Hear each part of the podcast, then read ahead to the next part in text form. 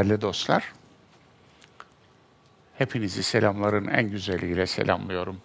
Allah'ın selamı üzerinize, üzerimize olsun. Bir Ramazan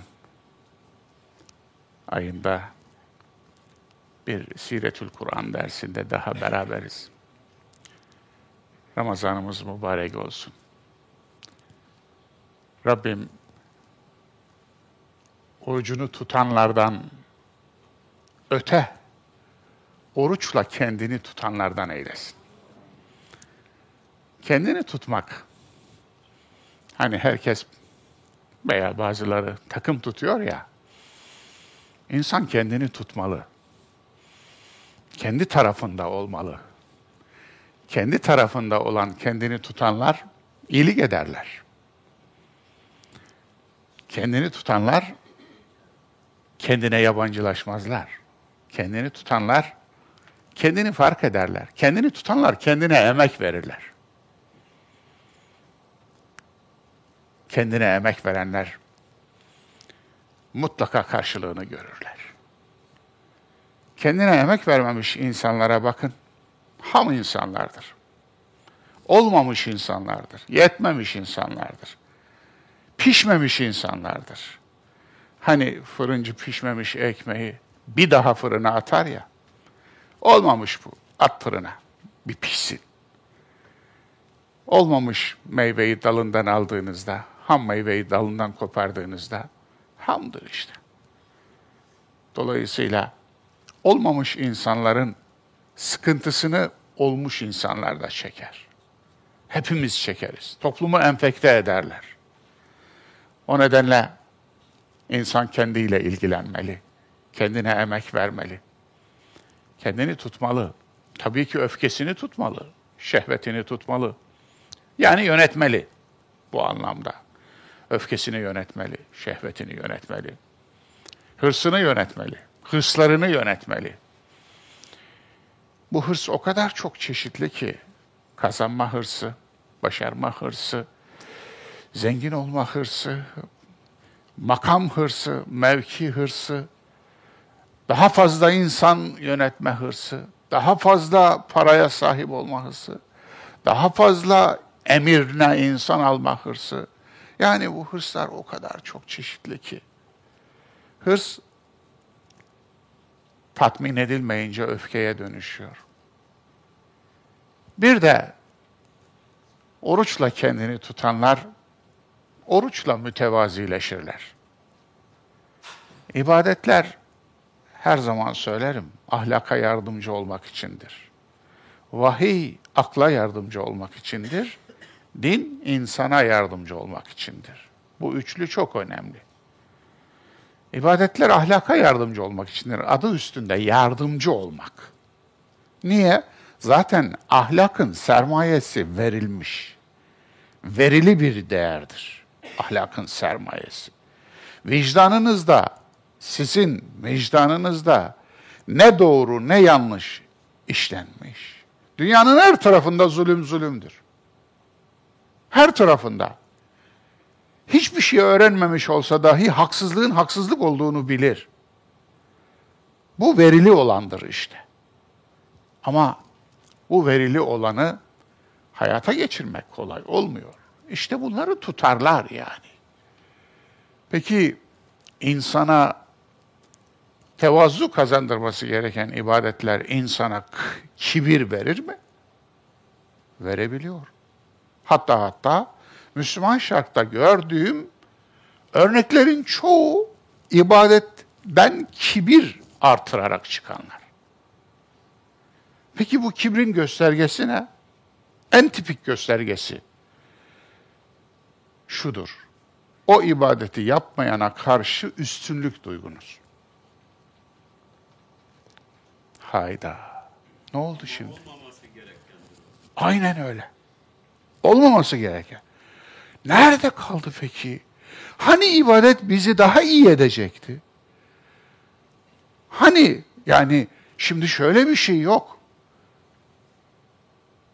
İbadetler insanda başkalarına karşı tahakküm hırsı, başkalarına üstünlük duygusu, başkalarından daha yüksek ve yüce olma duygusu vermemeli. Aksine ibadetler insanın mahviyetini artırmalı. İnsanın tevazuunu artırmalı. İnsanın iç sükunetini artırmalı. İnsanın yüreğini bir okyanusa çevirmeli. Kocaman bir okyanusa. İnsanın içini daraltmamalı. Dinini dar etmemeli. Yani dini dar dindar bizim dindarımız. Anlatabiliyor muyum? İçini dar etmemeli. İçini genişletmeli. Yüreğini genişletmeli. Yüreğine daha fazla insan sığmalı mesela. İbadet bir insanın yüreğini genişletti mi, ondan önce aldığı insandan daha fazla insan alabilmeli. Daha fazla sevebilmeli. Daha fazla şefkat gösterebilmeli. Daha toleranslı olabilmeli. Hatalara karşı, yanlışlara karşı. Daha toleranslı olabilmeli. Yani özetle ibadetler insanı daha insan etmeli ibadeti yapmayana karşı ibadeti yapanın öfkelenmesi aslında onun o ibadetten istifade etmediği, onun o ibadeti toksik hale getirdiği, zehirli hale getirdiği anlamına gelir. Bu sadece oruç için değil, namaz için de geçerli. Tesettür için de geçerli. Hepsi için geçerli. Niye? Onu yapmayana karşı öfke hissediyorsun onu yapmayana karşı öfke hissediyorsa aslında ibadetine öfke duyuyor demektir. İçinden, derinden, alttan, bilinçaltından ibadetini kendisi sindirmemiş demektir. Onun acısını çıkarıyor. Ben niye tutuyorum da o tutmuyor? Tabii. Ben de tutmamalıydım. Onu diyemiyor. İtiraf edemiyor. Ama içine yatmamış. içine sindirmemiş. Onun için öfke duyuyor. Eğer öyle böyle olmasaydı, böyle olmasaydı, ibadete gerçekten yüreğini ikna etmiş, gerçekten ondan lezzet almış biri olsaydı, tek duyması duygu şuydu, öfke değil. Benim aldığım bu hazzı, bu lezzi, bu ta- lezzeti, bu tadı Keşke o da fark etseydi. Budur. Hafif bir hüzün. Bu yakışırdı değil mi? Hafif bir hüzün. Keşke o da fark etseydi. Ama o öfke ne? O öfke ne? Bunu şöyle tanımlıyorum. Yüzünüze gül suyu, kusuruma bakmayın. Vakanın kendisi sertse ifadesi de sert oluyor. Vakanın kendisi sert olduğu zaman ifade yumuşaksa eğer bence hakkı verilmiyor. Şok etkisi yapmaz. İnsanı şoke etmez. Etmeyen de uyandırmaz. Uyku çok derin, hatta bayılma aşamasında. Onun içinde kalkar mısın? Yok işte kalkmıyor. Kalkar mısın? Öyle derin uyuyor ki kalkar? Yetmiyor bu. Sarsacaksın. Sallayacaksın. Çünkü çok derin uyuyor. Evet. İnsan bu durumda şu tabiri kullanıyorum. İbadet bir nimettir. Nimet olarak görmeli insan. Ruhun nimeti, aklın nimeti, ahlakın nimeti. Bu nimeti almış, yemiş ama sindirememiş, kusuyor. Kusmuk bir nimet değildir. Dolayısıyla ibadeti sindirmekten bahsediyorum burada. Sindirebilmekten bahsediyorum. Onun için ibadeti sindirenlere ibadet de siner. Sindiremeyenlere sinmez. Yakışmaz. Dolayısıyla yapışmasıyla yakışması farklı şeyler. Oruç bazılarına ya- yapışıyor ama hiç yakışmıyor. Onun için yakıştıralım, yakışsın. Bana yakıştı desin. Biz de ona yakışalım. Evet değerli dostlar, bugün 55. dersimizde beraberiz. Kur'an'ın hayat yürüyüşü dersi. Tîn suresi. Bir insanın potansiyeline dikkat çekme dersi. İnsanın potansiyeli var. Değil mi? Siz de biliyorsunuz. Ya potansiyel ne demek dostlar? Kullanılmamış enerji. Potansiyel buna diyoruz. Telefonunuzun bir potansiyeli var. Bu potansiyelin yüzde kaçını kinetize ediyorsunuz? Yüzde kaçını kullanıyorsunuz? Birçoğumuz yüzde onunu, on beşini kullanıyor. Yüzde seksen beşi, doksanı telefonumuzun hiç kullanılmıyor. Bir sürü özellik var orada oysa ki. Ama birçok özelliğini hiç kullanmıyoruz. Hiç kullanmıyoruz. Nedir o? Atıl. İşlevsiz. E yazık. Atıl olan her şey batıl olur. İşlevsiz olan her şey israf olur. Öyle değil mi? Onun içinde o özellik var ama kullanmıyorsunuz. Bilgisayarınız için de geçerli. Bu insan için de geçerli. İnsanda öyle bir potansiyel var ki ama o potansiyeli bu o insan kullanmıyor. Kendisi kullanmıyor. Yani yüzde yüz kullanılmak için hazırlanmış altyapı hardware. Fakat bizimkisi yüzde on kullanıyor. Yüzde doksan israf. Yani iki ayaklı israf. Yürüyen israf. Niye? Yüzde doksan kullanmıyorsun. Mesela gözün var ama gözünü yüzde doksan kullanmıyorsun. Yüzde on. Yani gözünü kör olarak kullanıyorsun. Yüzde on gören bir insan düşünün. Kulağın var. Aslında işittiklerinin yüzde yüzünü anlayabilirsin. Ama bunun için bayağı bir emek vermek lazım. Ama işittiklerinin yüzde yirmi beşini anlıyorsun. Zaten bizim toplumumuzda birkaç kamuoyu yoklaması yapılmış veya araştırma yapılmış doğrusu bu. Araştırma yapılmış. Yani insanlar birbirleriyle konuşurken birbirlerini ne kadar dinleyip anlıyorlar? Yüzde otuz beş çıkmış. Yüzde altmış beş anlamıyor. Seni dinlemiyor yani. Dinlermiş gibi yapıyor. Genelde eşler arasında olur bu. Baba evlat arasında da olur, anne evlat arasında da olur, yakınlar arasında da olur, patronlarla işçiler arasında, memurlarla amirler arasında olur bu diyalog.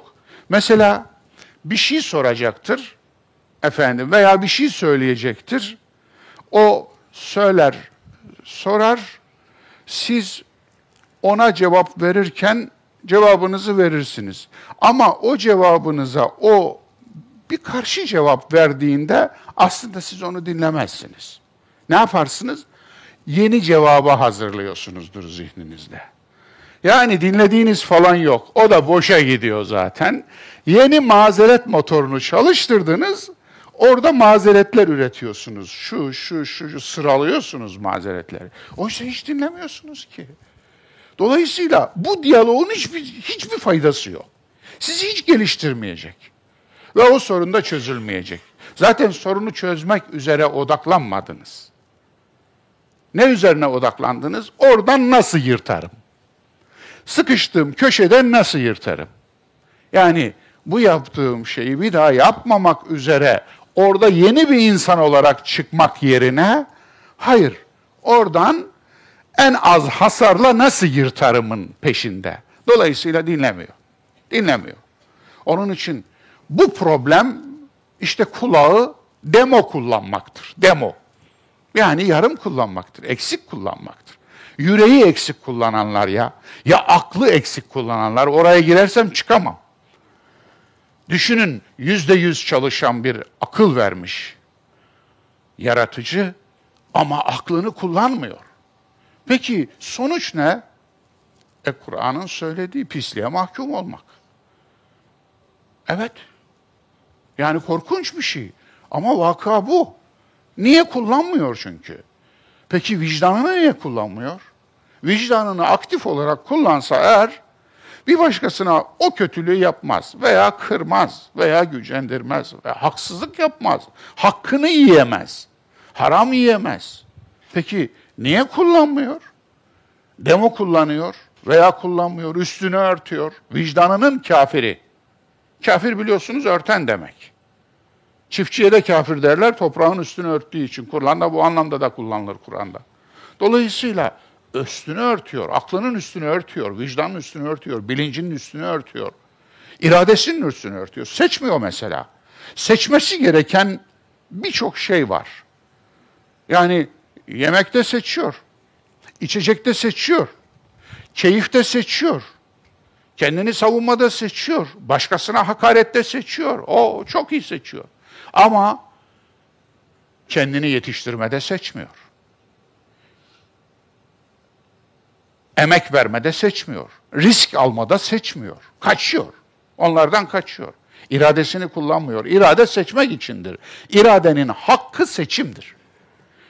Seçtiğinizde iradenin şükrünü eda etmiş olursunuz. Tabii doğruyu seçtiğinizde. Dolayısıyla seçmiyor. Babasından kalmış. Dinini de seçmiyor. Sadece burada doğduğu için Müslüman sayıyor kendini. Eğer Tel Aviv'de doğsaydı Yahudi olacaktı. Vatikan'da doğsaydı Hristiyan olacaktı. Hindistan'da doğsa Budist olacaktı. İskandinavya'da doğsa belki de ateist olacaktı. Yüzde 65 öyle. Şimdi bu ne? Peki buna Allah ne der? Gerçekten Müslüman mı bu? Seçmemiş ki. Seçmediği için emek de vermiyor zaten. Babasından miras kalmış, dedesinden miras kalmış. Sadece miras kalmış.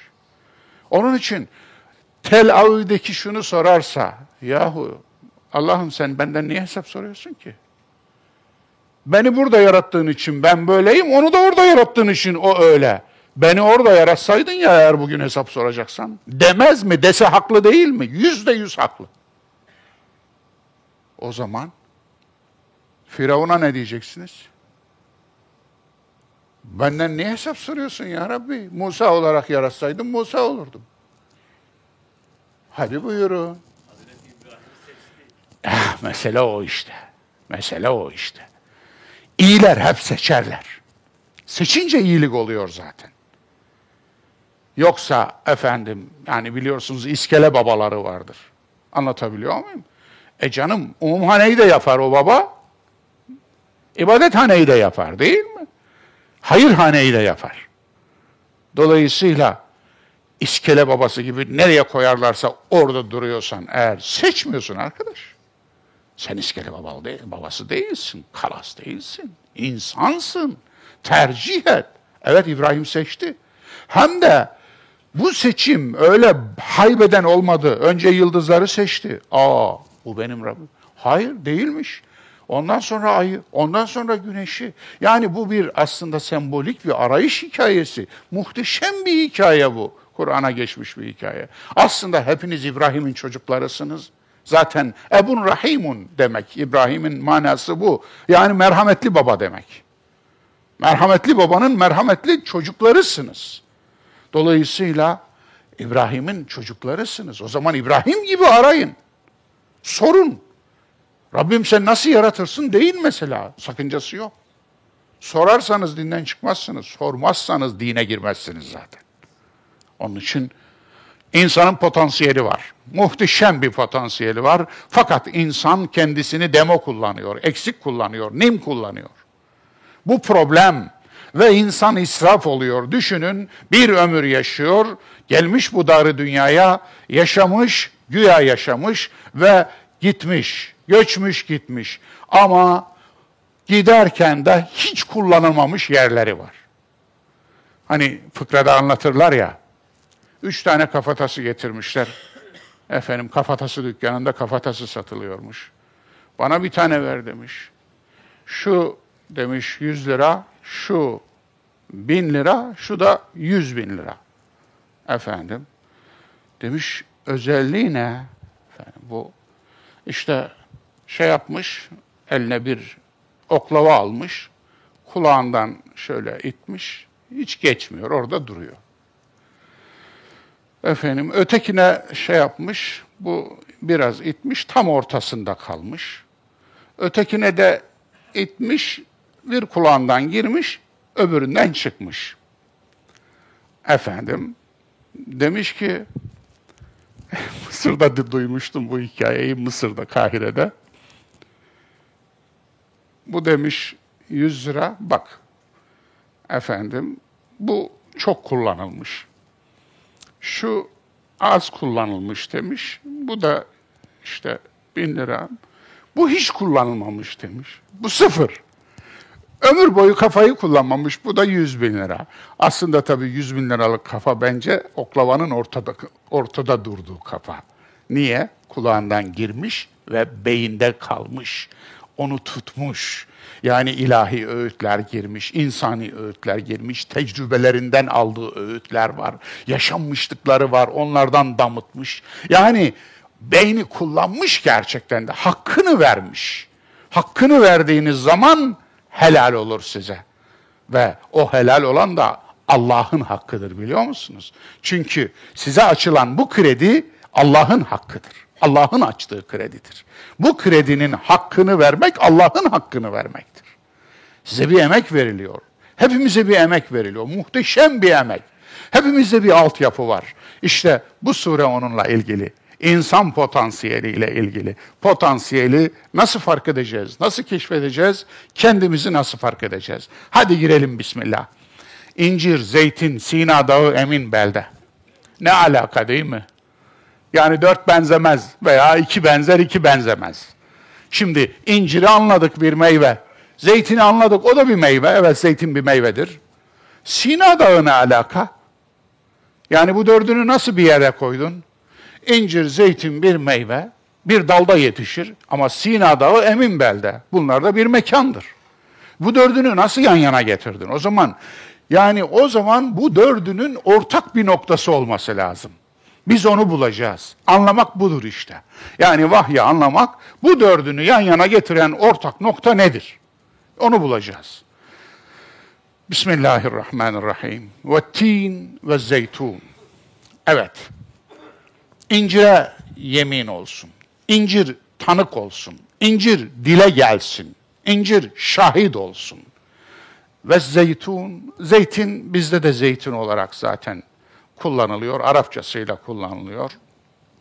Aslında bunun aslı zeyt, hatta hatta zet, ta arkaik zamanlara kadar bu isim geliyor. Zaten biliyorsunuz bu ikisi de bu coğrafyanın meyvesidir. Yani Akdeniz meyvesidir. Akdeniz'de ortaya çıkmıştır. Hatta hatta zeytin Anadolu'da, Ege'de ortaya çıkmıştır derler. Özellikle bu işle ilgili bilim adamları, genetikçi bu bitkilerin genetiğini araştıran, özellikle arkeolojik verileri araştıran bilim adamları arkeolojik veriler sırasında en eski zeytine nerede rastlanmıştır?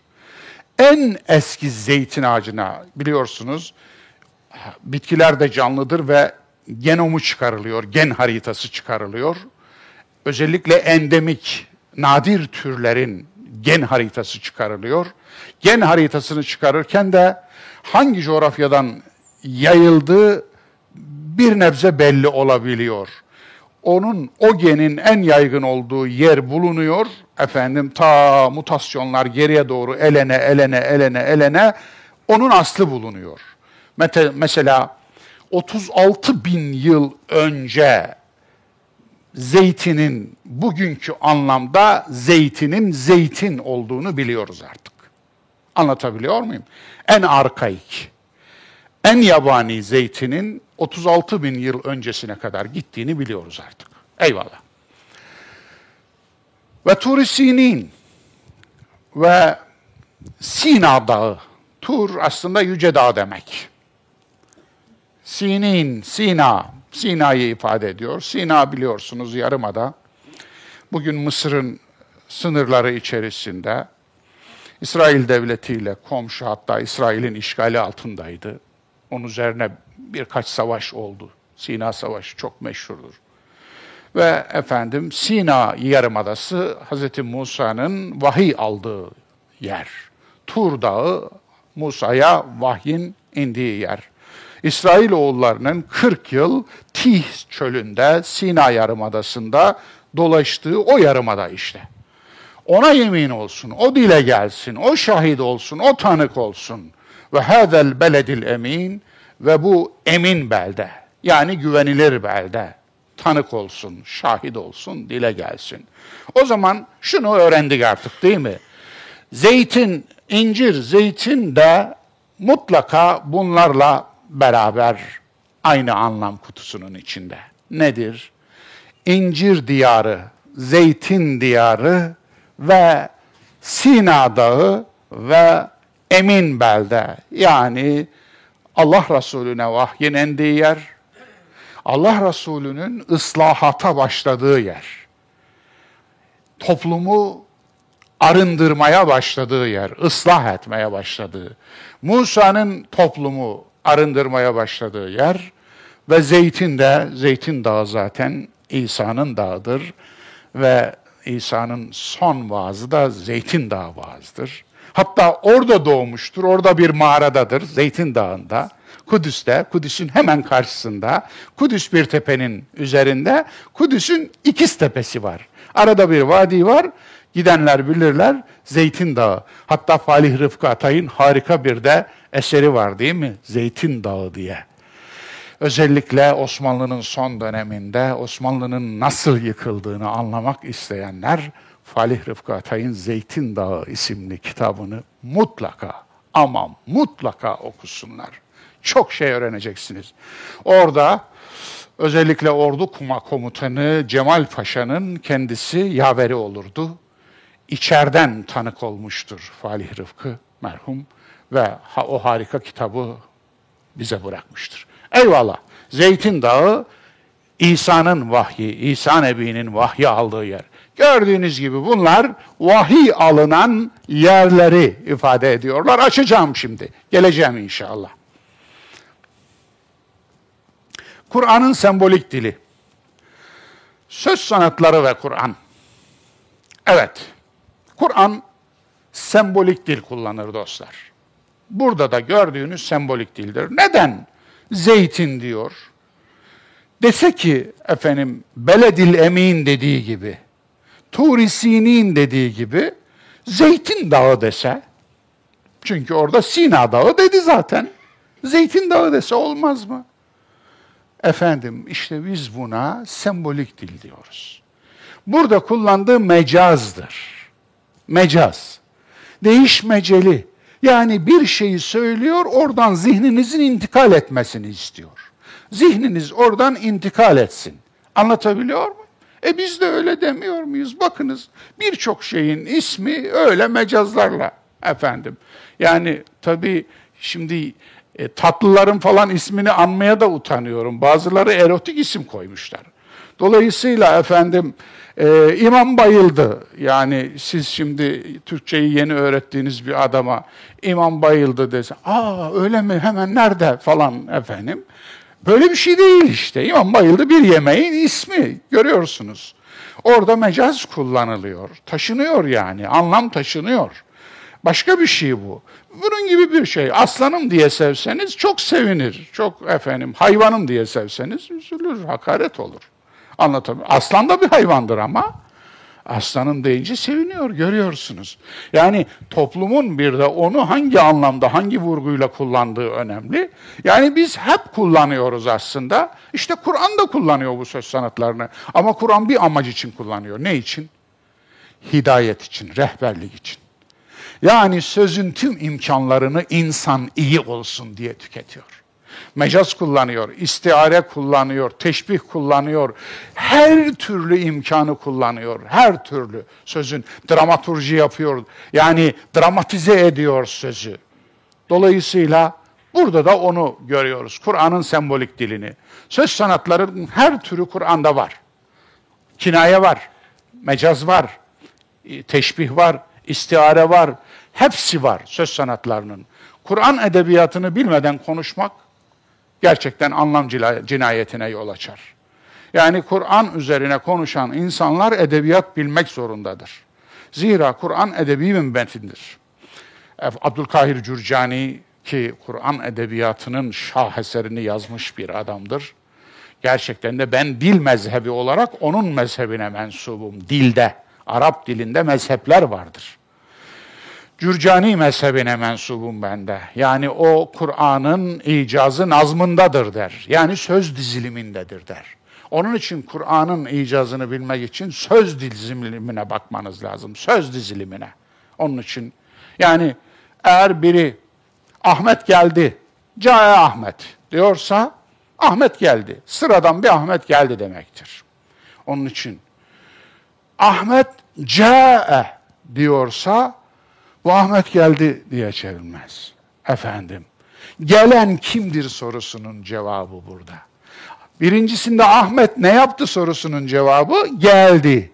İkincisinde gelen kim? Ahmet Cay. Anlatabiliyor muyum? Ahmet bir tanesi diyor ki Ahmet geldi mi ya? Herhalde gelmedi. Lekad cae Ahmet. Ahmet kesinlikle geldi. Efendim. Onun için bakınız bir sürü edatlar var. Bu edatlarla vurgular zenginleştiriliyor. Bu edatlar getirilerek orada aslında o vurgunun içi açılıyor. Dil daha da netleşiyor. Ama bunun bu ayrıntıları da bilmek lazım. Dolayısıyla Arapça dil bilgisiyle alakalı, tabii ki söz sanatları bilgisiyle alakalı. Edebi sanatlardan mecaz, Mecaz burada işte vardı. Özlemekten yorulmuşum şiirimi ben aklıma geldi. Özlemekten yorulmuşum. Kapında durdur beni. Ucu sana dek ulaşan bir zincire vur beni. Özlemekten yorulur mu insan? İş görmekten yorulur. Özlemekten yorulur. Yorulur ya. Özlediğiniz yer yorulur. Yüreğiniz yorulur. Dolayısıyla bu bir mecaz aslında. Ucu sana dek ulaşan bir zincire vur beni. Yani öyle bir zincire vur ki o zincir beni sana götürsün. Beni çöllerden sorma ki sonra Mecnun yerinir. Aşksızlıktan taş kesilmiş şehirlere sor beni. Aşksızlıktan taş kesilir mi? Taş kesilmek maddi bir şey. Aşk manevi bir şey. Dolayısıyla manevi bir şey nasıl maddi bir şeyle kıyas? Bu şiir efendim. Bu böyle olur. Bu sanat olduğu zaman o olur zaten. Dolayısıyla o zaman şiir olur. Yoksa dümdüz söylersen olmaz. Onun için o zevki verir, o lezzeti verir. O kulağınızda, yüreğinizin kulağında harika bir lezzet bırakır. Ben Leyla'ma gidiyorum. Çekil önümden Leyla. Gayrı cennet olsan durmam. Bak çağırıyor beni. Şimdi ben Leyla'ma gidiyorum. Çekil önümden Leyla. Leyla kim? O Leyla kim? Bu Leyla kim? Dolayısıyla eh Leyla var, Leyla var. Leyla'yı çekeceğiniz Leyla da var. Dolayısıyla bakınız işte burada bir sanat var. Toprağımın gözlerinden çöllerin yanağına süzülen bir damlayım. Yar, kabul buyur beni. Toprağımın gözlerinden çöllerin yanağına süzülen bir damlayım. Söyleyişin keskinliğini gördünüz mü? Eğer anlarsanız anladığınız kadar içinize işliyor. Anladığınız kadar yüreğinizde yer ediyor. Toprağınızın gözlerinden çöllerin yanağına bir damla gibi süzülmek nasıl bir şeydir? Bunu Medine'de yazdım. Allah Resulü'nün şebekesinin yanında. Eyvallah. Amin. Evet, işte böyle. Söz sanatları böyle. Gerçekten de edebiyattan zevk alan insanlarda bir incelik gelişir. Bir naiflik gelişir, bir nezahet ve nezaket gelişir. Onun için ilgilenin derim, edebiyatla ilgilenin. Okuyun, şiir okuyun, roman okuyun. Hatta yazın eğer becerebiliyorsanız. Ama dediğim gibi mutlaka ilgilenmek lazım. Çünkü insanı inceltir. Şiir budur zaten. İnsanı inceltir. Niye şiir demişler? Saça Arap dilinde ne derler? Şar. Şar. Bakınız, kıl. Şar. Şiir derler. Şuur derler bakınız, bilince. Bilinç. Consciousness. Evet. Evet. Şu Ara suresi var. Consciousness dedikleri bilinç işte o da şuurdur. Şiir, şar, şuur, arpaya şair denir Arap'ta, Arapçada. Arpayı, peki bunların hepsi ne? Ortak yeri ne? İncelik. İncelik demektir. Arpanın ucunda kıl gibi bir ince uzantısı var. Bilir misiniz buğdayda olmayan? İşte ondan dolayı arpaya şair demiş. Bakınız kıl ince olduğu için şair demiş. Şuur, ince farkları fark etmeye şuur denir. Kalın farkları değil. Çok ince ayrımları. Yani kötü ile iyiyi fark etmeye şuur denmez. İki iyi arasındaki farkı fark etmeye. İki kötü arasında daha kötü, daha az kötü. Daha iyi, daha az iyi. İşte bunu fark etmeye şuur denir. Anlatabiliyor muyum? Şiir de sözün incesi. Sözün incesi. Sözün nazik olanı. Onun için öyle. Dört sembol. İncir, zeytin, Sina Dağı, Emin, Belde. İncir. İncir çok ilginç bir şey. İncir hakkında size birkaç saat konuşabilirim. Ama böyle bir yanlış yapmayacağım, korkmayın. İncir aslında bir meyve değil. Müthiş bir şey. Hiç incir çiçeği gören oldu mu?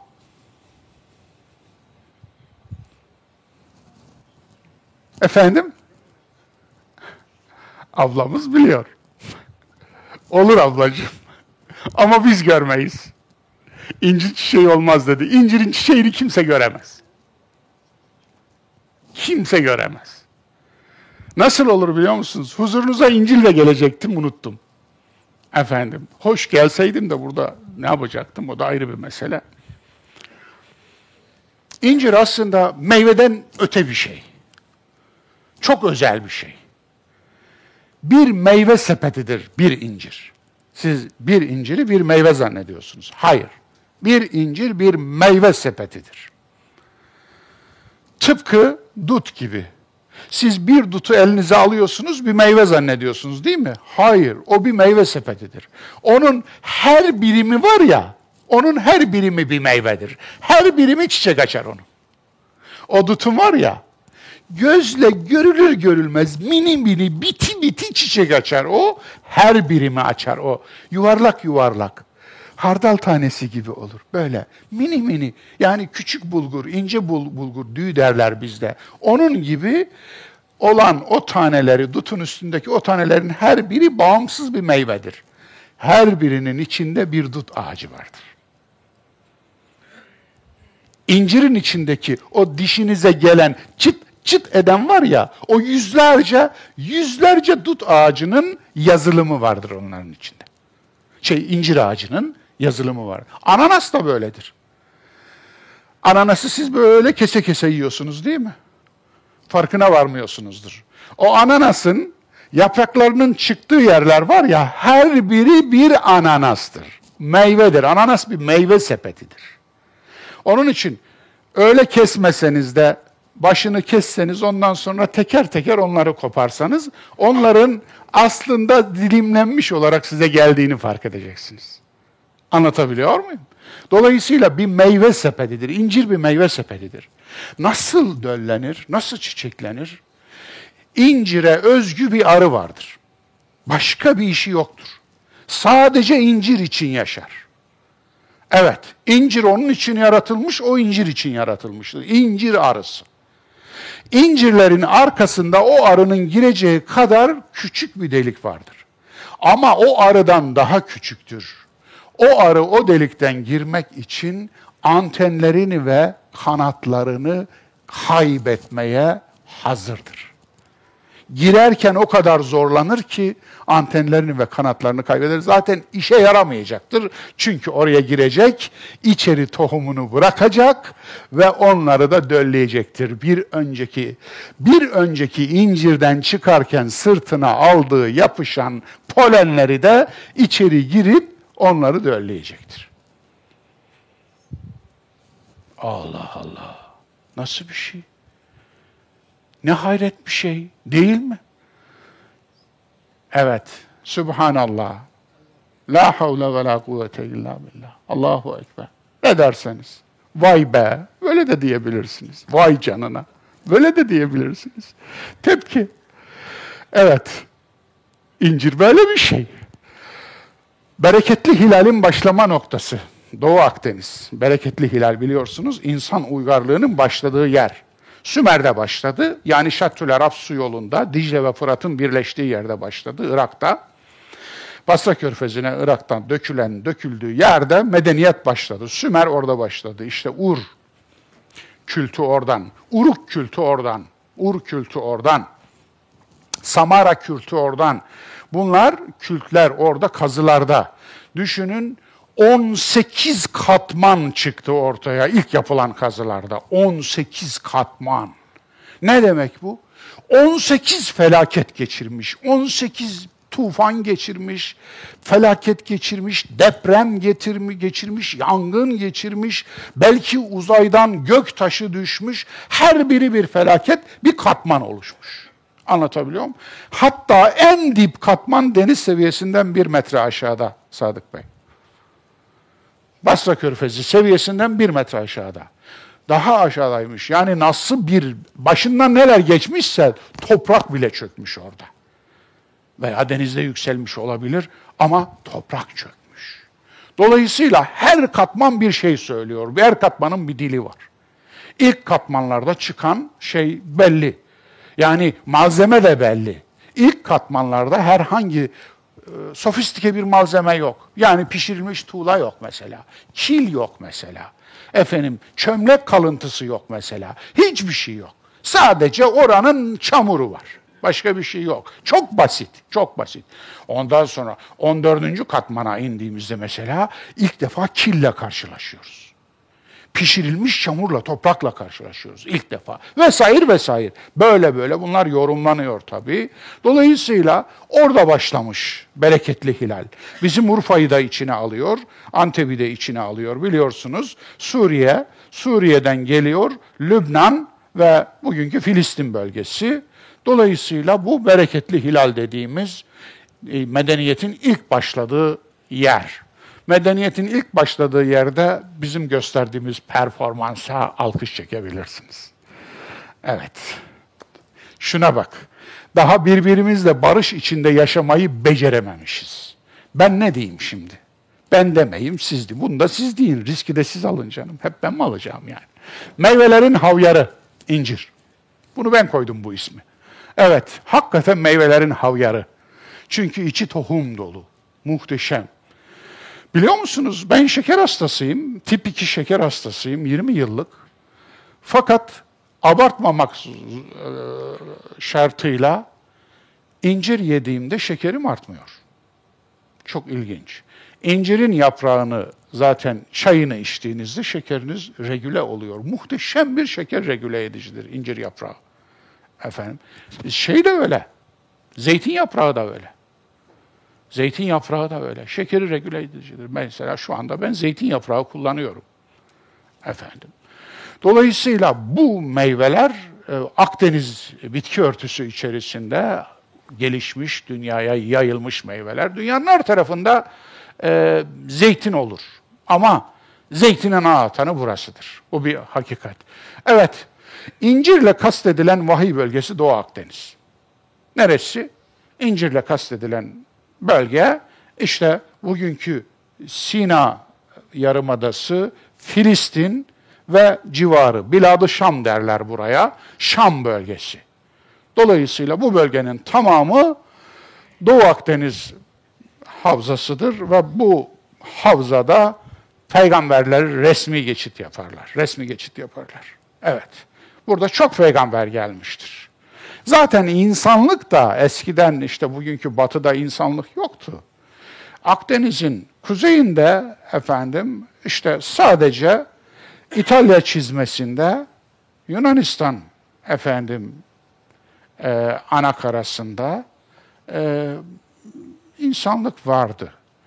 Zaten milattan önce 7. yüzyılda kurulmuştur Roma. Roma'nın kuruluşu budur.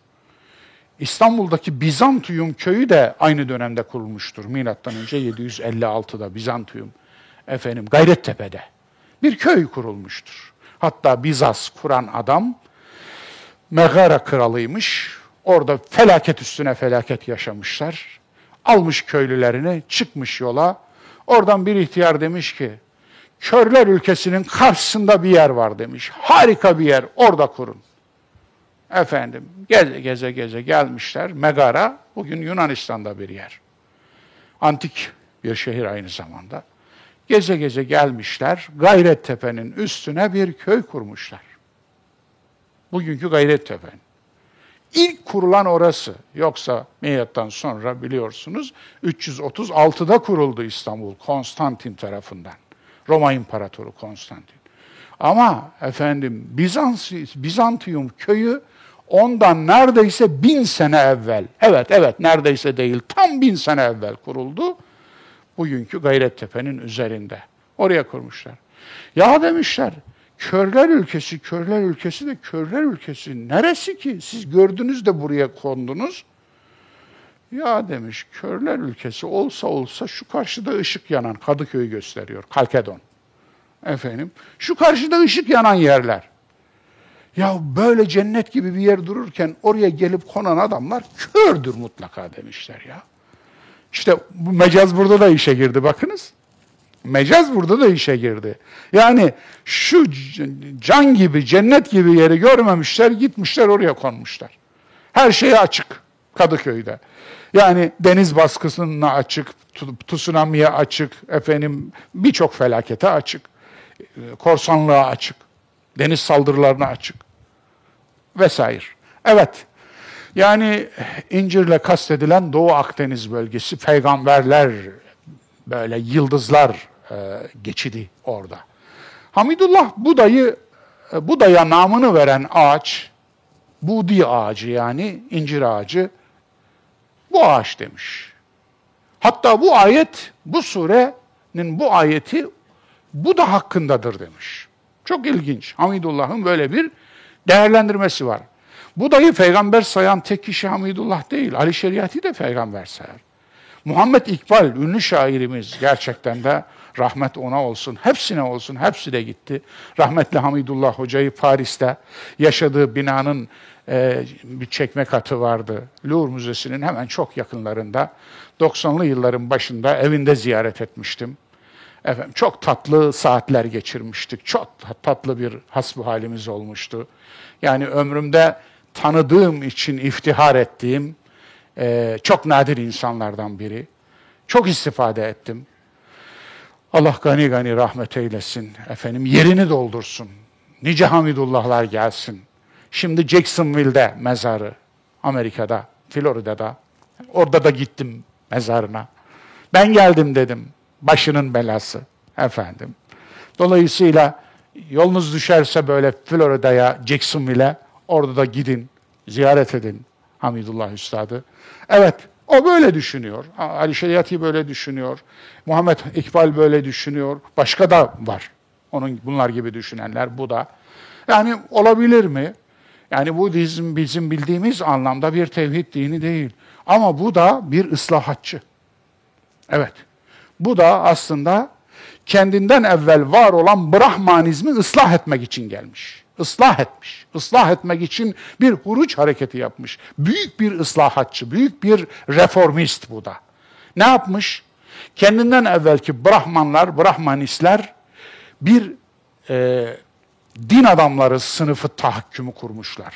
Öyle bir tahakküm, öyle bir yobazlık, öyle bir zulüm sistemi ki bu kast sistemini pekiştiriyor. Kast sistemini kuranlar zaten İran'dan gelen ariler. İran'dan gelmiş adamlar, Urmiye Gölü civarı diyenler var, daha kuzey diyenler var. Hazar Gölü'nün veya Aral Gölü'nün kenarından gitmiş olduklarını söyleyenler var. Tam bilinmiyor kimler. Ama oradan gitmişler, Hindistan'da bakmışlar, kuzu gibi bir halk var. Bu kuzu gibi halkın üstüne çökmüşler, bir de sistem uydurmuşlar. Kast sistemi. Beşli bir kast sistemi. Altta kalanın canı çıksın sistemi bu. Anlatabiliyor muyum? En üstte kimler var? En üstte Brahmanlar var. Yani din adamları sınıf. Onun bir altında kimler var? Onun bir altında tüccarlar var. Onun bir altında, onun bir altında en alttakiler ise oradan hiç kurtulamıyorlar. Onlardan doğan da onlar gibi oluyorlar. Yani pisler. Ay, anlamı bu. Kelimenin anlamı bu. Pis. Dokunulmaz demek. Yani elinizi dokunursanız eliniz kirlenir. Şu anda bile bu anlayış Hindistan'da var. Ya yani daha geçen sene önüme gelen bir videoda pis dedikleri o en alt, beşinci sınıfa mensup kas sistemine mensup bir adamı linç ediyorlardı. Pis pis diyerek linç ediyorlardı bir topluluk. Dolayısıyla hala o zihniyet var. İşte böyle bir zihniyet kurmuşlar. Ondan sonra da demişler ki ya bundan sonraki hayatta kral da olabilirsin. Sen şimdi bize hizmetçi ol, köle ol. Efendim yani bir daha doğacaksın. Tabii fare de olabilirsin, yılan da olabilirsin. Reenkarnasyonu da onun üzerine uydurmuşlar. Anlatabiliyor muyum? Ruh göçünü. Dolayısıyla işte Buda'ya böyle bir şey verilmiş efendim. Buna itiraz edecek bir şeyim yok. Mümkündür efendim. Çünkü ıslahatçıdır. Toplumu iyileştirmek için gelmiştir. Mazlumları savunmuştur. Mağdurları savunmuştur.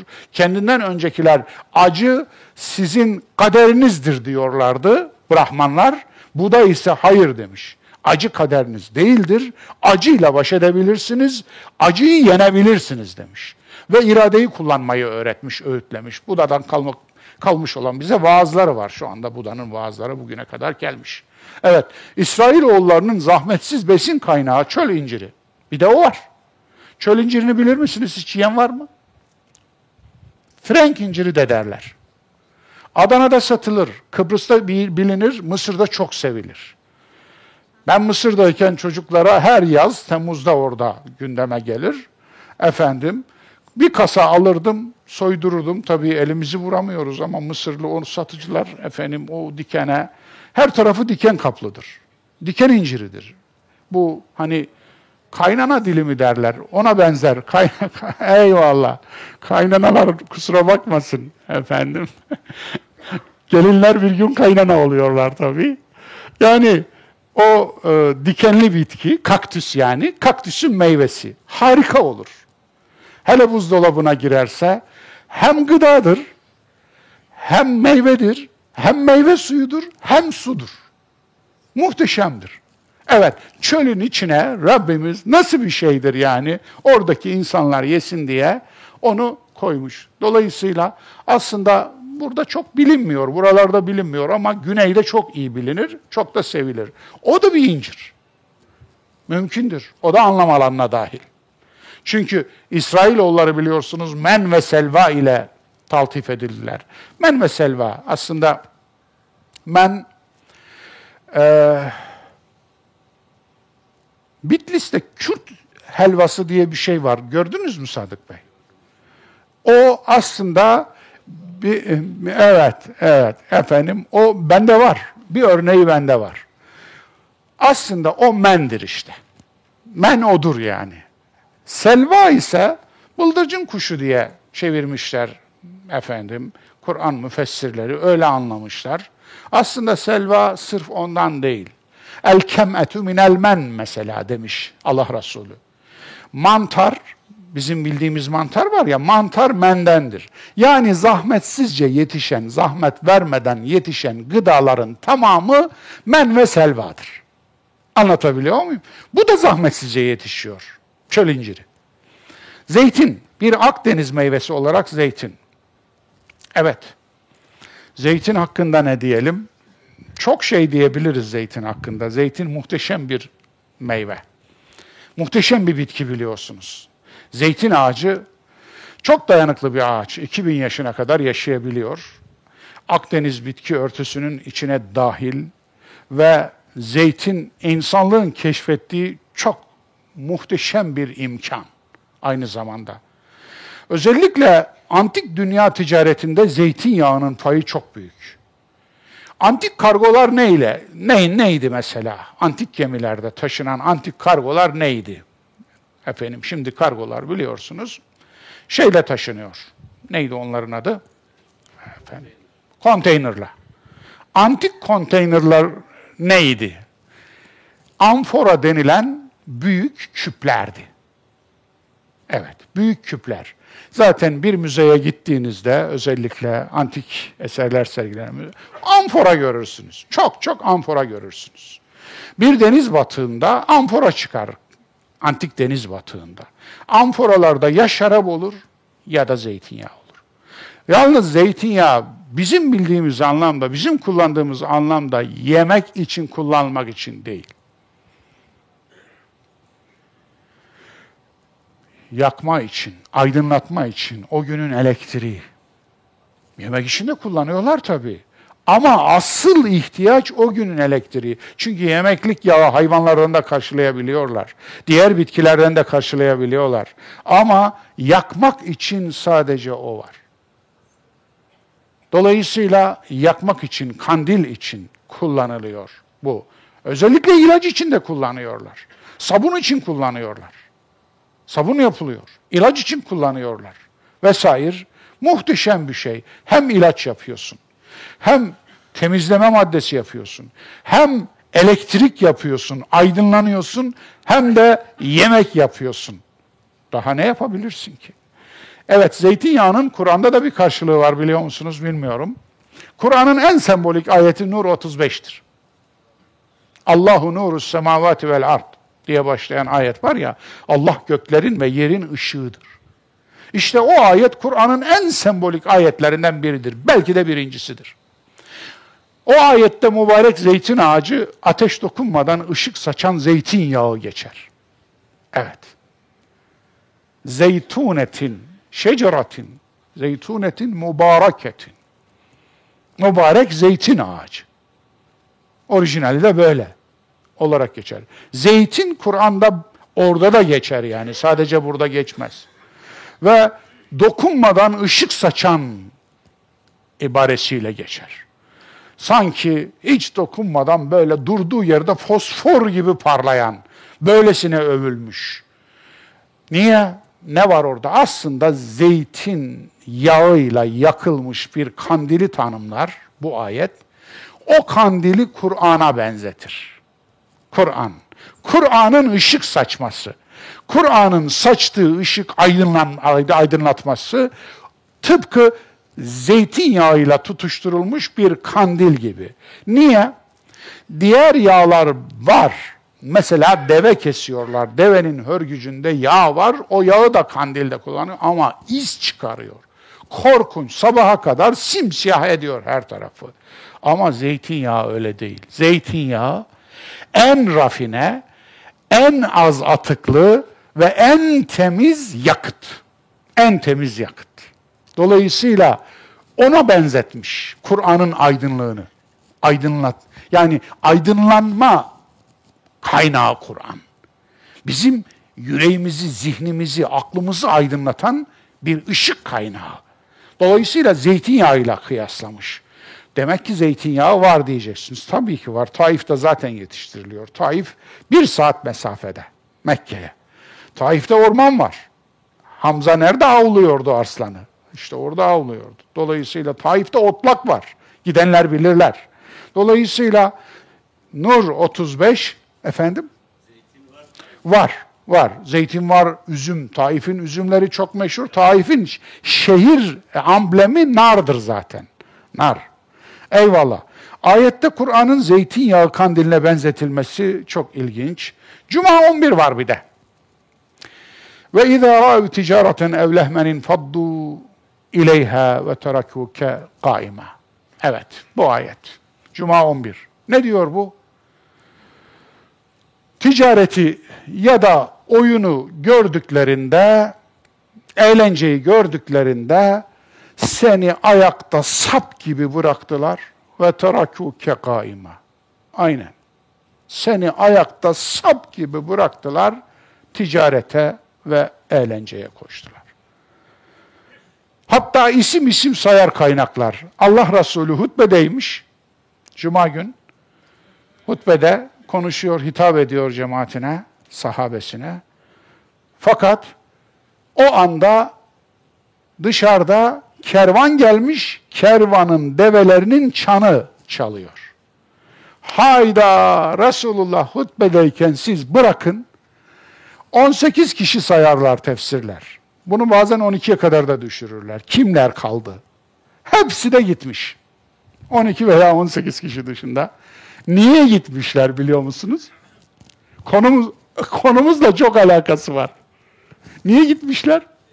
Zeytinyağı için. Çünkü Şam'dan geliyor. Taif'teki yetmiyor. Şam'dan geliyor. Şam'dan kervan her zaman gelmiyor. Çok nadir geliyor. Bir yıllığını o geldiğinde ya alacak ya almayacak. Ve yetmiyor. Çok ilginç. O yıllarda da Şam'dan kandiller ithal edilmeye başlanıyor bölgeye ve çok yaygınlaşıyor. İşte bunun üzerine bu olay yaşanıyor ve bu ayet iniyor. Çok ilginç. Yani zeytinyağıyla ilgili Kur'an'da bir de böyle olgu var. Olay var. Zeytin ile kastedilen vahiy bölgesi. Zeytin ile kastedilen vahiy bölgesini biliyoruz. İsa Nebi'nin hırası. Resulullah'ın hırası var, biliyoruz. Bir de İsa peygamberin hırası var. Nedir o? Zeytin Dağı. Ve Zeytin Dağı vaazı, dağdaki vaaz odur işte. Zeytin Dağı vaazı, dağdaki vaaz gerçekten de Hristiyanlık efendim dininde kurucu bir metindir. Dağdaki vaaz, dağ vaazı diye de bilinir. Kurucu bir metin. Hatta öyle etkilidir ki elinize geçirirseniz internetten hemen bulabilirsiniz. Yani İsa Nebi'nin dağ vaazını bir okumanızı isterim. Yani orada nasıl yoksulları savunduğunu, nasıl altta kalanları, ezilenleri savulduğunu, nasıl onları ezenleri, ezenleri ile mücadele ettiğini, onları nasıl uyardığını, nasıl onlara karşı şiddetli bir savaş verdiğini orada görürsünüz. Zaten Kudüs'e girdiğinde ilk devirdiği borsa masaları olmuştu. Tefeci masaları olmuştu. Evet, Kudüs'e girdi ve olay çıkardı İsa Nebi. Olay çıkardı. Orada Yahudiler Kudüs'te biliyorsunuz ibadet yapacak, kurban kesecek fakat kurbanı mutlaka ve mutlaka baş hahamın çıkardığı parayla kesmeli. Baş hahamın çıkardığı para olmazsa kurban kabul olmaz. Nasıl buldunuz? Çok benzer geliyor değil mi? Çok benzer. Yani din sömürüsü dünyanın en eski sömürüsü. Din sömürüsü. Ve din adamları da dünyanın en eski sömürgecileri. Evet, maalesef öyle. Onun için huzurunuza 30 küsür yıldan beri beş kuruş almadan çıkmayı şiar edindik. Ama bizim gördüğümüz iltifat bu işte. Eğer nakit çalışsaydık, nakitin oğlu olsaydık, efendim, o zaman sürüler olurdu etrafımızda. Evet. Değerler oldu. Hamdolsun. Memnun muyum? Memnunum. Evet. Çünkü değerli azdır. Onun için görüyorsunuz. Evet İsa'nın davazı, dağ dediği Zeytin Dağı. Zeytin Dağı'nda doğduğu mağara var. Gidenler vardır belki ben gittim. Oraya kadar yolu düşmüş olanlar mutlaka o mağarayı görsünler derim. İbrahim Nebi ve birçok peygamberin görev bölgesi de o bölgedir. Sina Dağı, ıslah peygamberi Musa Nebi'nin vahiy üssü Sina Dağı'ydı. Kutsal mekan anlayışı, araç mı, amaç mı, örnek mi, fetiş mi? Bu çok önemli. Kutsal mekan arayışı var. Kutsal. Aslında kutsal diye bir şey yok. Bir tek kutsal vardır, o da Allah'tır. El-Kuddus. Kuds Allah'tır. Kutsal Allah'tır. Ama hocam şöyle Kur'an'da bir yerden aklıma geliyor mukaddes, ardı mukaddes diye bir şey var. Dikkat buyurun. Mukaddesle kuds, kud, kuddus ayrı şey. Kutsal ayrı şey. Niye? Mukaddes ismi mef'ul. Yani kılınmış. Kendisinde kutsallık yok. Ona verilmiş. Ne olmuş? Vahiy gelmiş. Yani yine kuddus olanın vahyi inmiş oraya o yüzden. Yoksa onda bir şey yok. O zaman Kudüs'e niye Kudüs deniyor? Kim dedi ki? Peygamberin dilinde Kudüs hiç Kudüs olmadı. Neydi ya? İliya idi. Peygamberin dilinde Kudüs'ün ismi İliya, Eliya. Peki Kudüs'e ilk Kudüs diyen kim? Abdülmelik bin Mervan. Emevi halifesi Abdülmelik bin Mervan. Mervan'ın oğlu. Şu hani peygamberimizi yatak odasını gece gözetleyen adam var ya. Hakem. Onun oğlunun oğlu. Peygamberin de Medine'den sürdüğü, Taif'e sürdüğü. İşte o adamın oğlu. Oğlunun oğlu. Dolayısıyla Abdülmelik bin Mervan. Abdülmelik bin Mervan kim?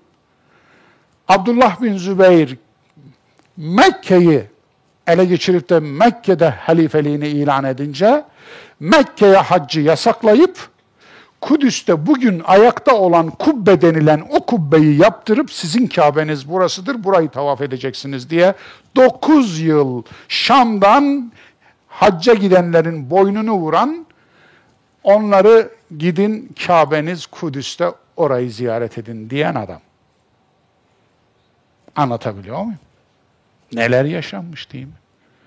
İşte ondan sonra gönderdi Ukbe bin Müslim'i git Kabe'yi yak ve yık diye. Evet, hilafet ordusu Kabe'yi mancınıklarla yaktı ve yıktı. Nasıl buldunuz? İşte bizim tarihimiz böyle saf, böyle temiz. Evet. Onun için Kabe'nin üstünde kuşlar dönmezmiş. Öyle mi? Nasıl uydurdunuz? Kabe'yi mancınıkladı. Senin adamın. Ebrehe'nin yapamadığını o yaptı. Dolayısıyla bir daha düşünün. Olmaz mı bazı şeyleri? Evet. Örnek mi fetiş mi? Fetiş olmaması lazım. Örnek, hatta ibret olması lazım. Araç olması lazım, amaç olmamalı. Burada, tam burada o harika mektubu hatırladım. sahabiden bir tanesi Medine'ye mektup yazıyor. Mektup yazdığı kim? Selman Farisi. Farslı Selman. Selman diyor, şu anda ben bu mektubu Kudüs'ten yazıyorum. Gel, kutsal mekana gel. Mübarek ve kutsal mekanlara gel diyor. Selman da ona cevaben mektup yazıyor. Bu mektuplar elimizde. Bize kadar ulaşmış. Mekanlar kendiliğinden kutsal olmazlar. Mübarek olmazlar. O mekanları mübarek eden insanların o mekanlarda yaptıklarıdır. Nasıl buldunuz? Evet. İnsanın güzelliğini seksapelliğe, mekan kutsallığını görgüsüzlüğe indirgemek nasıl bir şey? Yani insanın güzelliği seksi görünüşüne mi indirgenir? Böyle mi olur? Yani güzelsin deyince insanın akla gelen güzelliği, tabii ki fiziki güzellik de güzel bir şey. Hoş bir şey. Yani fiziken güzel olduğumuz için, yakışıklı olduğumuz için üzülmeyelim yani. Onun için bu güzel bir şey. Ama asıl güzellik solmayan ve ölmeyen güzellik, yaşlanmayan güzellik. Asıl güzellik huy güzelliği, iç güzelliği, gönül güzelliği, ahlak güzelliği. Onun için asıl güzelliğini, ya hakkını verelim, ondan sonra da yan efendim parçalara hakkını veririz. Yan sanayiye hakkını veririz. Ama asıl güzelliğe hakkını verelim. Emin belde, ıslah peygamberi Muhammed Nebi'nin vahiy üssü de emin beldeydi işte. Yine ıslahat ortak nokta bakınız. Islahat.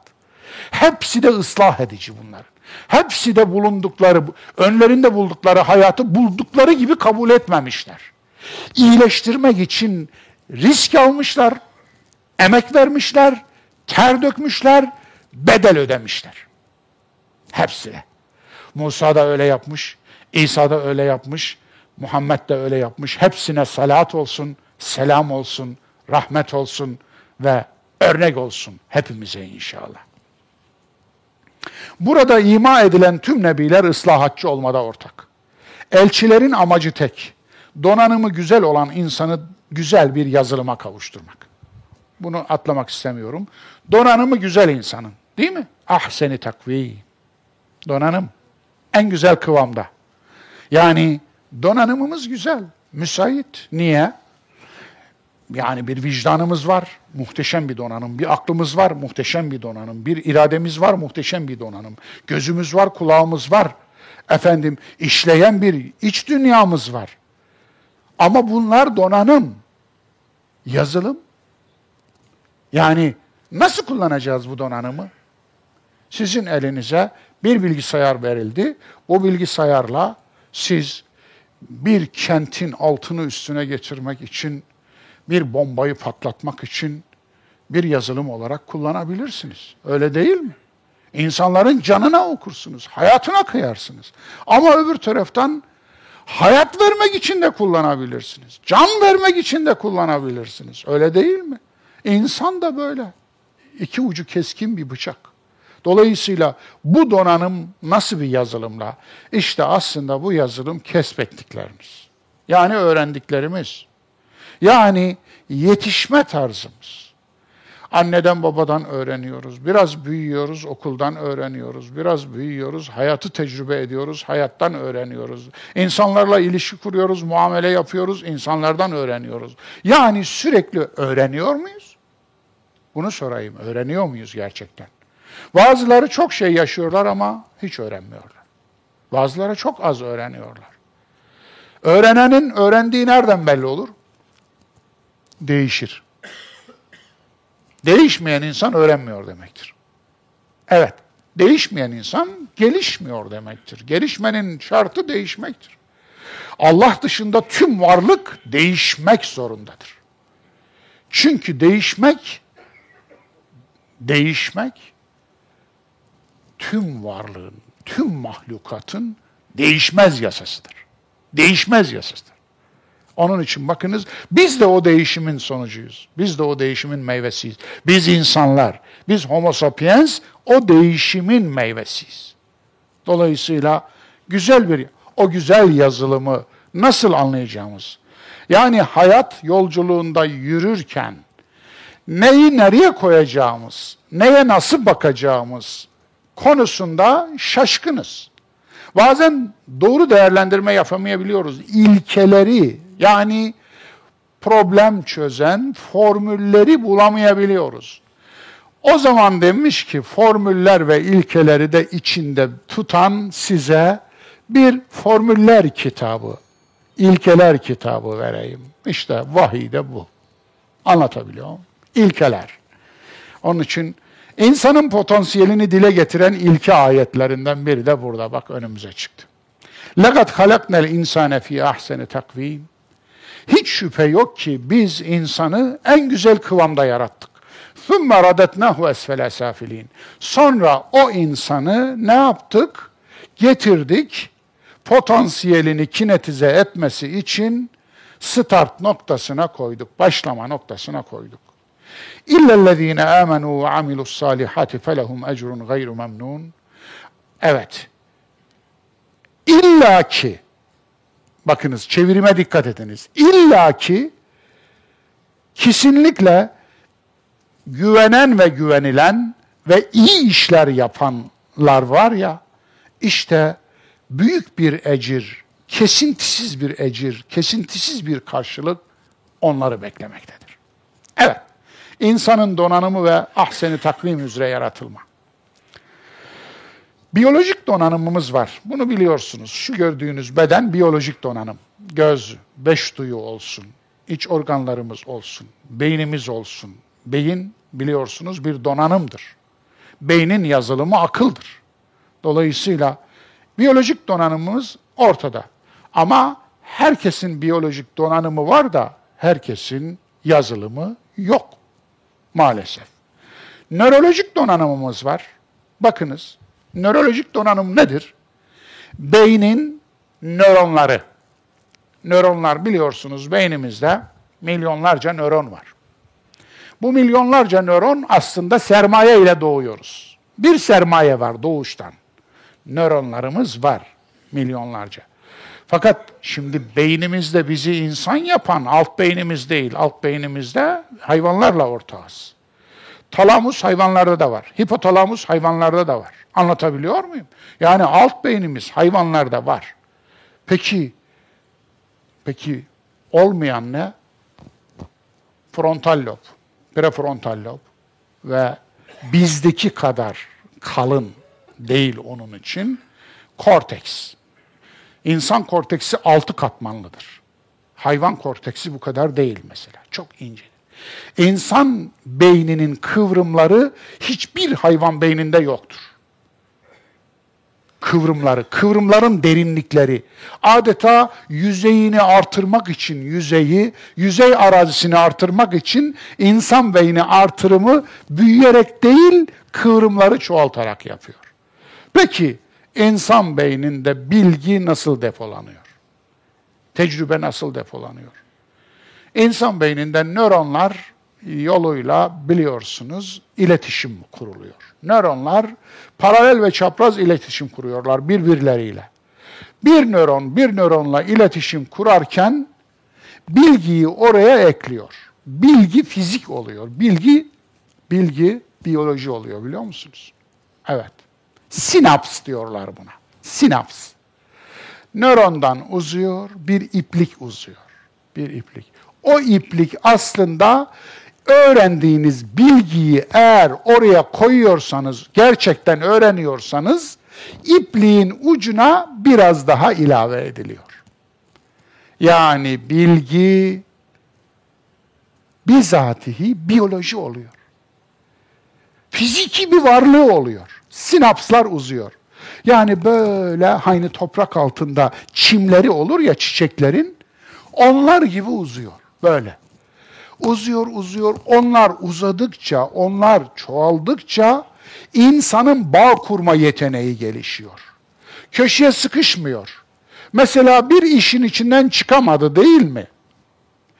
Eğer orada çıkamadıysa yeni bir bağ atıyor, yeni bir sinaps.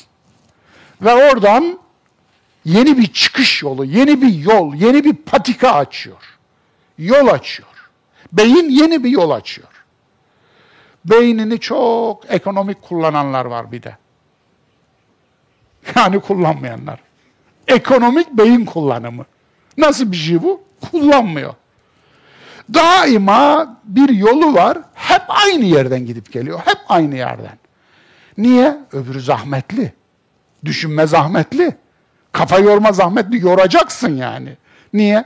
Yeni bir yol açmak için değil mi? Otların içinden, efendim taşların içinden, dikenlerin içinden önce öyle yürüyeceksin. Ayağın kanayacak. Ama ondan sonra yürüdükçe ora yol olacak. Önce patike olacak, sonra şose olacak, sonra otoban olacak. Ama yürüdükçe sen yürüyeceksin, ondan sonra işte ilk nöron yürüyecek, ondan sonraki nöronlar yürüyecek, ondan sonraki nöronlar, nöronların otobanı olacak orası artık. Ama yok, beyimiz yok. Beyimizde sadece belli yollar var, sadece orada. Hatta bazıları aklına geleni direkt eline yolluyor. Aklına geleni direkt yapıyor. Anlatabiliyor muyum? Yani hiç beyinde bir demlendireyim, biraz düşüneyim, biraz durayım yok. Veya diline yolluyor. Aklına eseni diline yolluyor. Diline yolladım mı da eyvah diyeceği çok şey oluyor. Mahvediyor, kırıyor. Dolayısıyla gördüğünüz gibi beyin de onu dolaştırmak, biraz o yolları efendim şey yapmak. Bu yollar çok yürünmüş yollar. Yeni bir yol açamaz mıyım diye düşünmek emek vermektir. Emek verdiğinizde no pain no gain. Emek yoksa yemek yok. Dolayısıyla emek verdiğinizde mutlaka karşılığını alırsınız. Arabaşlık estetik cerrahi ve genetik müdahale ah seni takvim olana müdahale midir?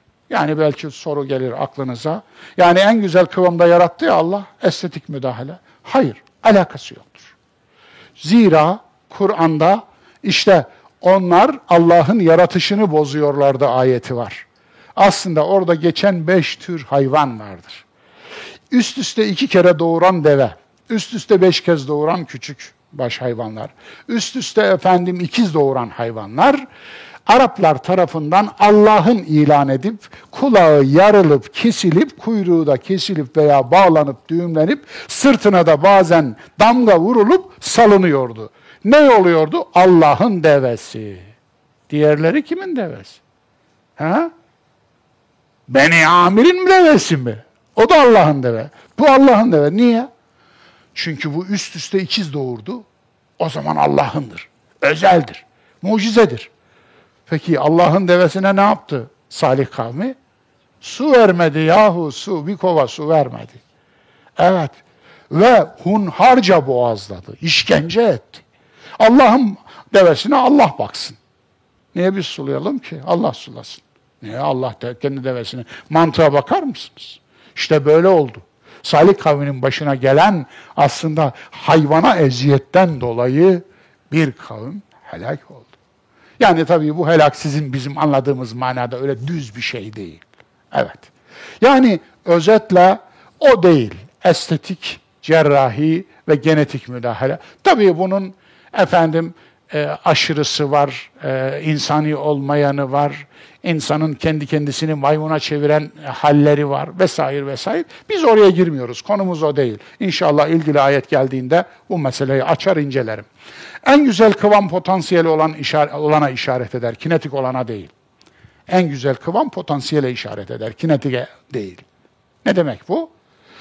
Ya ah seni takvim üzere yaratıldı ya, bu potansiyeline işaret eder. Yani her insanda onun için en güzel kıvamı bulmuyor. Niye? Un var, şeker var, yağ var. Peki un, şeker, yağ eline verilen her hanım aynı kıvamda helva yapar mı? Yapamaz efendim. Yağ var, pirinç var, su var. Her hanım aynı pilavı yapar mı? Yapamaz efendim.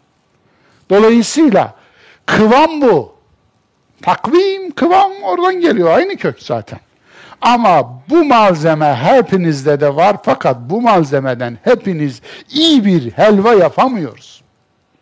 Bazılarımız hiç helva yapmıyor. Un orada duruyor, şeker orada duruyor, su orada duruyor, işte efendim e, yağ orada duruyor. Ama yapmıyoruz. Niye? Emek vermiyoruz. Emek. Her şeyden öte emek. Emek gerçekten de bu anlamda mübarek bir şeydir. Emektir değerli kılan onu. Dolayısıyla Emek suresini okumuştuk değil mi? Onun için bu noktada ahseni takvim bir potansiyele delalet eder. Herkeste var fakat herkes aynı kullanmadığı için ona rağmen insan kötü olabiliyor. Ona rağmen insan insanlıktan çıkabiliyor. Evet. Ahseni takvim malzemedir. Evet. Helvayı malzemesi olan yapmıyor. Emek veren yapıyor. Öğrenecek, eğitilecek, değişecek, arınacak, gelişecek. Eşrefi mahlukat romantizmi ve Kur'an'ın reddi. لَخَلْقُ السَّمَاوَاتِ وَالْاَرْضِ اَكْبَرُ مِنْ خَلْقِ النَّاسِ Çok ilginç bir ayet bu biliyor musunuz? İsra 70. Eşrefi mahlukat romantizminden bahsedeyim önce. Bu lafı mistikler uydurdular. İnsan eşrefi mahlukattır. Mahlukatın en şereflisidir. Kim söyledi? Böyle bir cümle kurmak için ya Allah'ın böyle bir şey göndermesi lazım sana tüm varlığı yaratan ya da eğer o göndermediyse tüm kainattaki tüm canlı, akıllı canlıların olup olmadığını araştırmanız lazım kainatta. Ne kadar üzerinde canlı hayat var, o gezegenleri bulmanız lazım. Onları bir algoritmayla karşılaştırmanız lazım. İnsan en şereflisi demeniz lazım. Peki bunu nereden uydurdunuz? Kur'an bunu desteklemiyor. Kur'an aksini söylüyor bunu. Çok ilginç. Mesela şöyle bir soru sorsam size ne dersiniz? Göklerin ve yerin yaratılışı mı daha büyük bir olaydır, insanın yaratılışı mı? Zor soru. Kolay soru. Cevabı ayet bakınız. İsra 70. Göklerin ve yerin yaratılışı insanın yaratılışından daha büyüktür diyen bir ayet olduğunu biliyor muydunuz Kur'an'da? Çok ilginç ama. Çok önemli ama. Neden?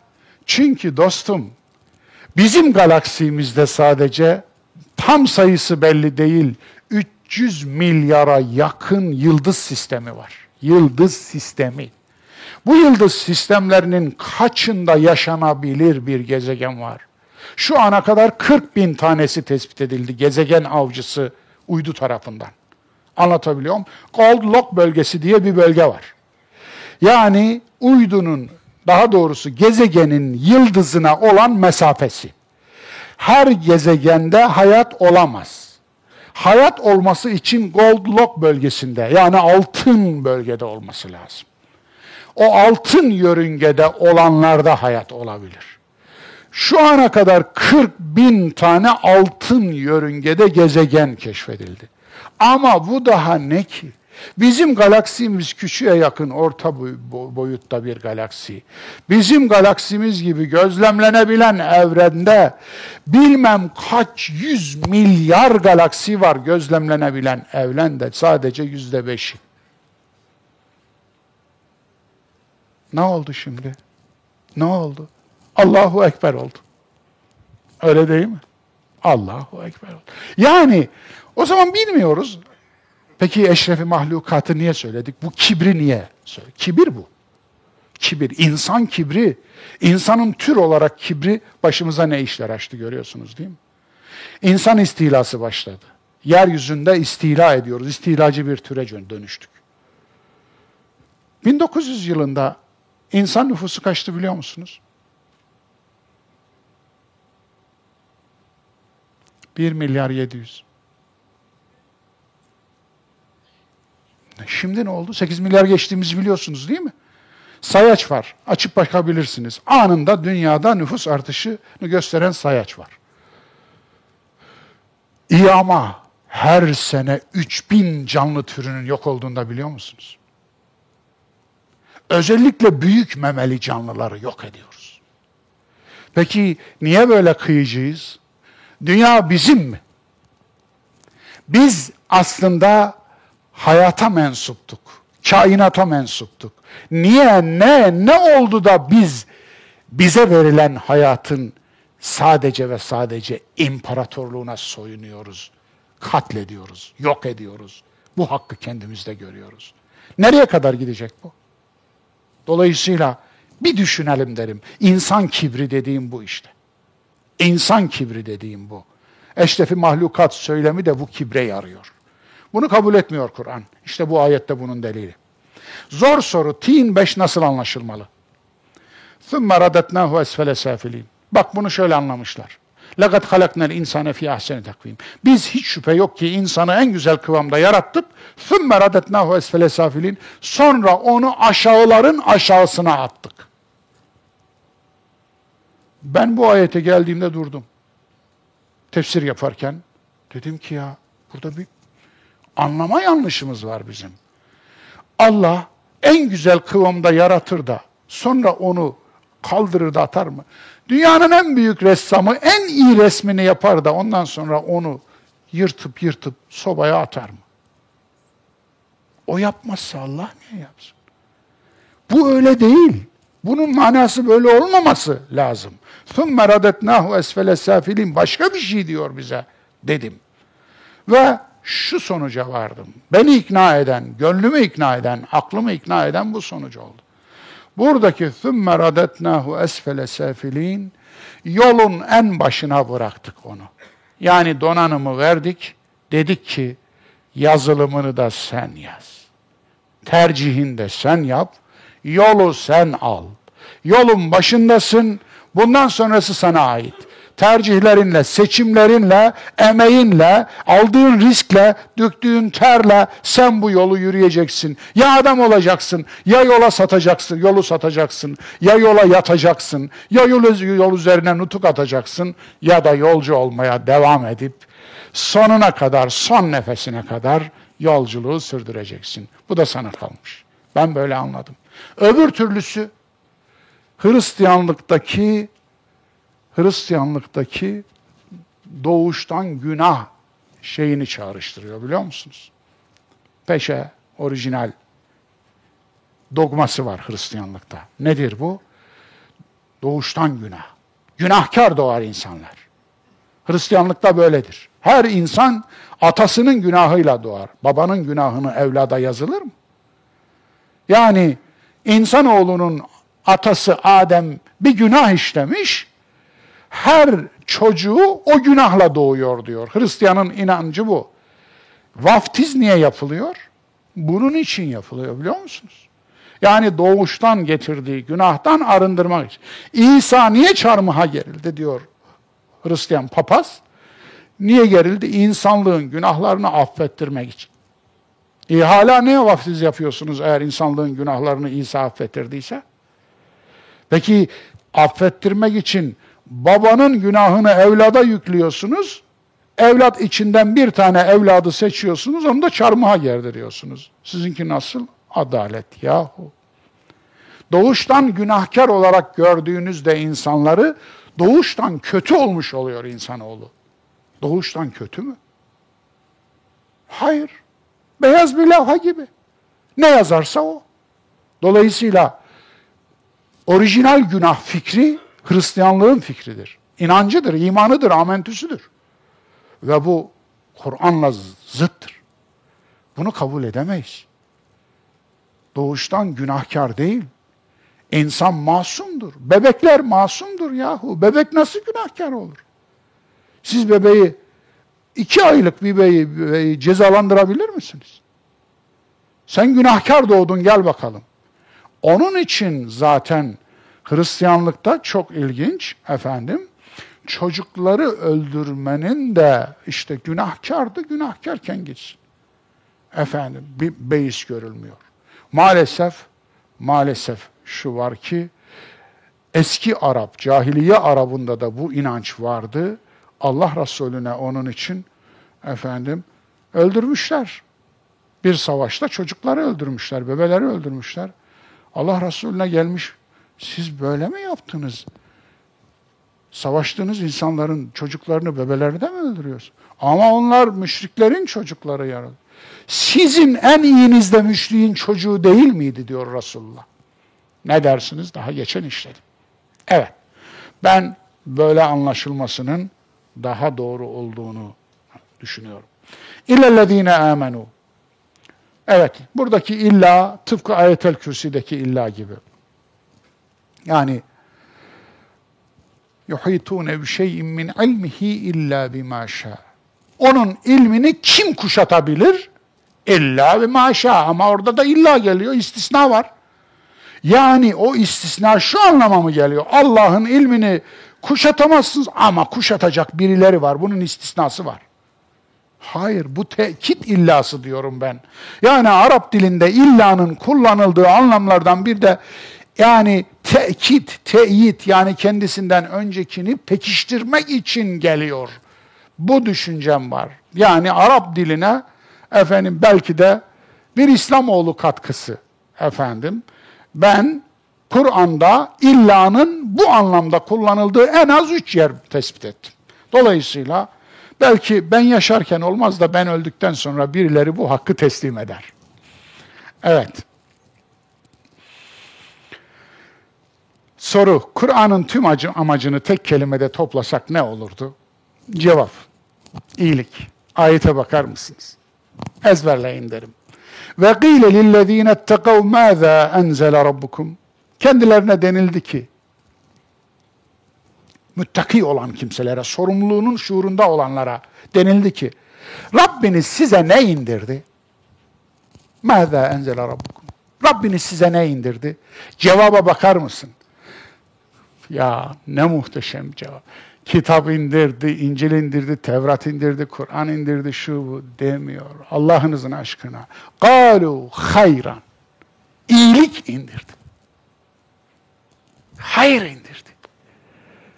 Ne muhteşem bir cevap bu. Ne muhteşem bir vahiy bu. Onun için bunu alnımızın çatına yazalım. Olmaz mı dostlar? Evet ve son söz Hesabı verilebilir bir hayat yaşaya insan. فَمَا يُكَذِّبُكَ بَعْدُ بِالدِّينِ اَلَيْسَ اللّٰهُ بِأَحْكَمِ الْحَاكِمِينَ Evet. Kim yalanlar? Hı? Şimdi bu ilkeler geldikten sonra bu dinin, bu hukuk yolunun, bu hak hukuk sistemi aslında din bu anlama gelir. Hak hukuk sisteminin getirdiği ilkeleri kim yalanlar? Eleysallahu bi ahkemil hakimi. Evet. Dolayısıyla Allah hakimlerin hakimi değil midir? Değil midir? Bu sureyi, bu ayeti okuduktan sonra Allah Resulü namazın içinde dahi cevap verirmiş. Namazın içinde. Evet. Ela bela ve nahnu ala zalike mineşşahidin dermiş Allah Resulü. Namazın içinde cevap veriyor bu soruya. Vahyin sorusuna cevap veriyor. Elbette ya Rabbi.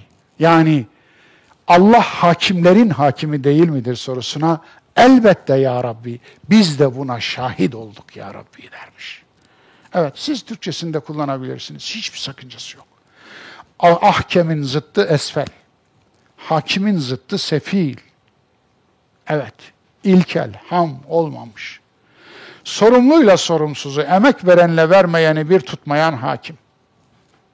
Malzemeyi çarçur eden ile değerlendireni bir tutmayan hakim. Evet, Allah hakimler hakimi değil. Burada aynı zamanda bizim de hükmetme yetimiz olduğunun teslim edildiğini görüyoruz. Bu bu hakikatin de teslimi. Ama biz her hükmümüzde isabet edemiyoruz. Öyle değil mi? Hakim değiliz çünkü. Allah hakim. El hakim olan o. Her hükmünde tam isabet kaydeden o. Hiçbir insan her hükmünde tam isabet kaydedemez. Buna peygamberler de dahil. Hiçbir insan diyor. Her hükmünde tam isabet kaydeden tek zat vardır. O da alemlerin Rabbi olan Allah'tır. O zaman Ya Rabbi diyeceğiz yanıldığım ve yenildiğim yerlerde bana yardım et. Ya Rabbi, yanılıp yenildiğim hükümlerimde beni düzelt. Beni affet. Beni tasih et ya Rabbi diye Allah'a sığınacağız, iltica edeceğiz. Değerli dostlar, bir dersin daha sonuna geldik. Evet bugün ekler yok.